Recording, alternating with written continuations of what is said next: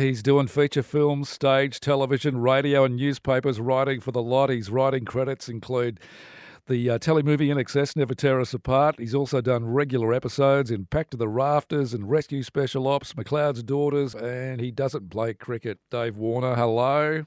I regularly get emails. I've got another one today from from somebody advising me uh, what to do with the Australian cricket team. You know, it's just good that you were around long before him, mate. That's right. You're playing sort of uh, a few shows this week, and you were just telling me off air that you got a bit of a cold. So uh, yes, I, I played Bill the um, the Bill Bear, the guitarist, who uh, used to be in Fingerprints in the, some Perth people. Oh yeah, know, I know the Fingerprints. So uh, so Billy's. Um, he's uh, you know uh, managed to give me the cold and the bass player. But yes, we're down. Looking forward to it. Uh, I've got a gig up in uh, in Perth on Saturday at the Leopold Hotel, my old stomping ground in Bicton, and then down to Caves House and Yallingup for uh, Sunday twilight gig, uh, yes. uh, twilight evening gig, six to nine o'clock. Six till nine. Some new tracks from uh, from When, and also yep. Uh, plus some classics as well from the Suburban Boy. Yep, yeah, got a, quite a, a few that uh, haven't done for about 40 years, but uh, plus the new ones with the album that we released uh, this year. A big canvas. How are you actually being able to fit in these gigs? Because I know you've been doing a few in the eastern states as well. Look, I, I, tend to just do them uh, in bursts. So I did a few about six months ago, and then I took a break and went back to writing for the next book, which is one of the reasons I'm over in Western Australia. Is that the following week the book is published, and, and I'll be back around the southwest doing a a, um, a bit of a book tour with Alan Carter, another author, and uh, so somewhere somewhere near you, Dave Warner, not the cricketer, will be popping up. well, uh, let us know where they are, where you're going to be, or maybe if you're even in the area, drop in. Tell us a bit about the new book, mate. Yeah, well, the new one is um, it's a detective book. It's called Clear to the Horizon, and it brings together my two detective heroes, you might say, Snowy Lane from my very first book, City of Light, which came out in 1995, yep. and uh, from my most recent book, Before It Breaks, um, Dan Clement, who's uh, situated up in Broome. So I've put the two characters together in a story that um, starts in 1999 and, and goes to the present day in jumps and times. And um, you know, I've used as a as a template for it. I started this about two years ago. I think I started the book, or actually, yeah, a little bit more than two years ago now. And I started the template of the Claremont serial killings as the as the kind of yep. using that, not them exactly, but it, but that exactly that kind of situation, the same as I did in City of Light, and have um, and had Snowy Lane start to investigate that, and uh, as of course often happens, um, you know, life imitates art. So um, I, I hope people don't think it's actually about that. It's not. I have no idea what's gone on there. But I did get a visit from the um,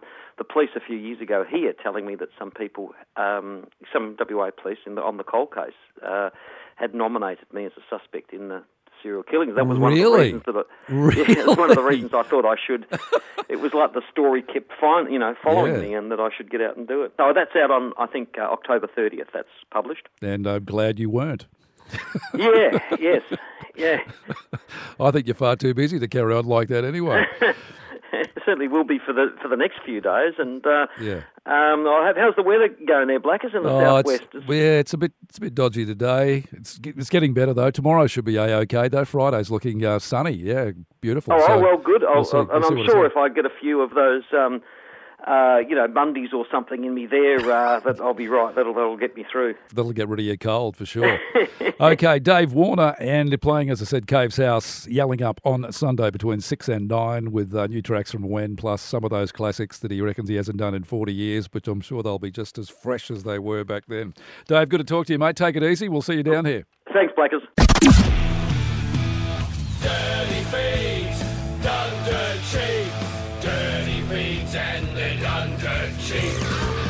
Yes, from Wild Bull Brewery, Drummond Catering and the Koombana Bay Sailing Club. Danny Drummond, very good morning, mate. Hello. Yeah, g'day, Blackers. How are you, mate? I'm very well, mate. What have you been up to?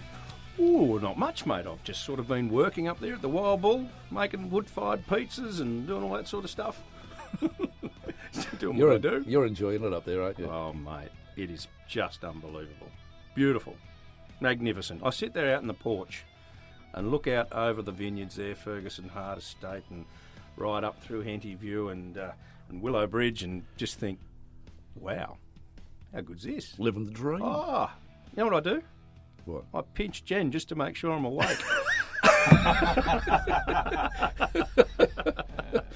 Oh, dear. now, this uh, little dish you've made this morning, hey, that's very healthy. You're obviously thinking about my heart for a Yeah, change. well, I thought we could do one without cholesterol pills mixed through it for you. what do you reckon? now, what is it? Harissa chicken. Harissa chicken. Really where does this simple. Where does this hail from? This Uh, harissa chicken. Well, it hails from my back pocket this morning. but harissa spices are a North African spice. no wonder it's no wonder it's warm. Yeah, it's toasty warm. Thought it had a funny taste. Did you enjoy that? I'll best be off. Um, All right. uh, broadcasting from the hospital tomorrow? Radio. Just explain what this harissa chicken is. It's lovely. Okay, look, just a basic salad that we put together there with some beautiful green leaves, some uh, some red onion. We've put some fennel through it, um, some cucumber battens, tomatoes, chilies. Made up a basic salad. Then we've done a harissa paste with some olive oil to dress it with.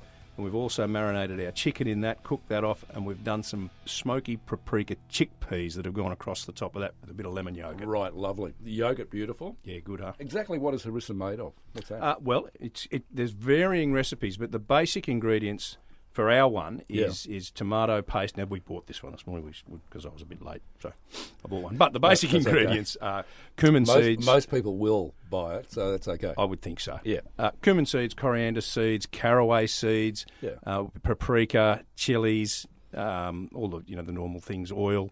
Uh, that you, you grind it up into a paste, and I put uh, tomato paste with it as well. Oh, okay, cool. Aaron's taking a video of that. That'll be up later. Full video up later. Absolutely, Rightio. But uh, yeah, very tasty, very healthy, which is good to see. very good for What's you. mate. happening up the Wild Bull this weekend, mate? Anything? Uh, Yeah, we've got Grant Hart rocking up there on Sunday, and we're doing balloon art for the kids. Fabulous day. Kids love Sunday. that sort of stuff, Oh, don't they? they do. Make I can make a sausage dog out of one. That's that's my limit though.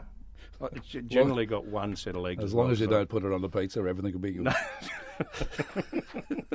All right, mate. You have a great weekend. we will, mate. You Danny. Drummond, Dirty Feeds Done Dirt Cheap, Wild Bull Brewery, Drummond Catering, Koombana Bay Sailing Club. Thanks, buddy. It's all right, mate. and a very good morning, Barry. How are you? Ian, I'm exceedingly well. That's good. Uh, Solomon Lew, major shareholder of Myer, is not very happy with the whole concept of the thing, is he?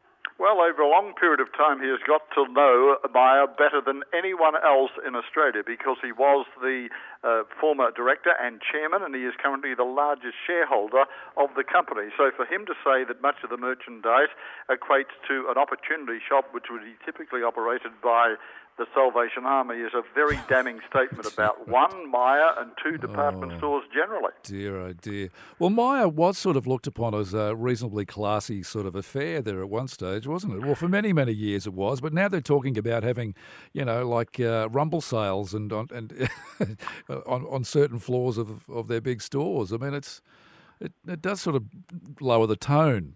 Well, ironically really? enough, that's exactly right, and it's a very insightful observation that you make. Is that when you have so many sales, and that can be 18 to 20 a year, the primary thing that you are discounting is the integrity and value of your brand rather than the merchandise, because all consumers are going to say, love the merchandise, won't buy it at the moment because it's at full price. I'll wait until such time as it migrates up to the third floor of Myer, and I'll get 50 or 60% off. now, of course, that takes us back a long time ago Yes. here in Western Australia with Irene Whites, because Irene Whites were in the end having more than 14 sales a year, and their final sale before they were liquidated was this is the real sale. I, I do happen to remember that. I do happen to remember that. Terrible. Now, how sad is that? Because you know, there's the expectation. So, if we're talking about branding, if we're talking about marketing, and we're talking about customer service, it's all about managing expectations. And when the expectation is that you're only one, two, or three weeks away from a discounted price, people will hold off. And what the sale, all it achieves, is not determining what people are going to buy or where they're going to buy from. It simply determines when they're going to buy at the discounted price. And that is a salutary lesson for everyone listening to Triple M this morning. Yes, Barry. Okay, thank you very much, mate. We will catch you again next week right here on the Southwest Triple M. Looking forward to it, Ian.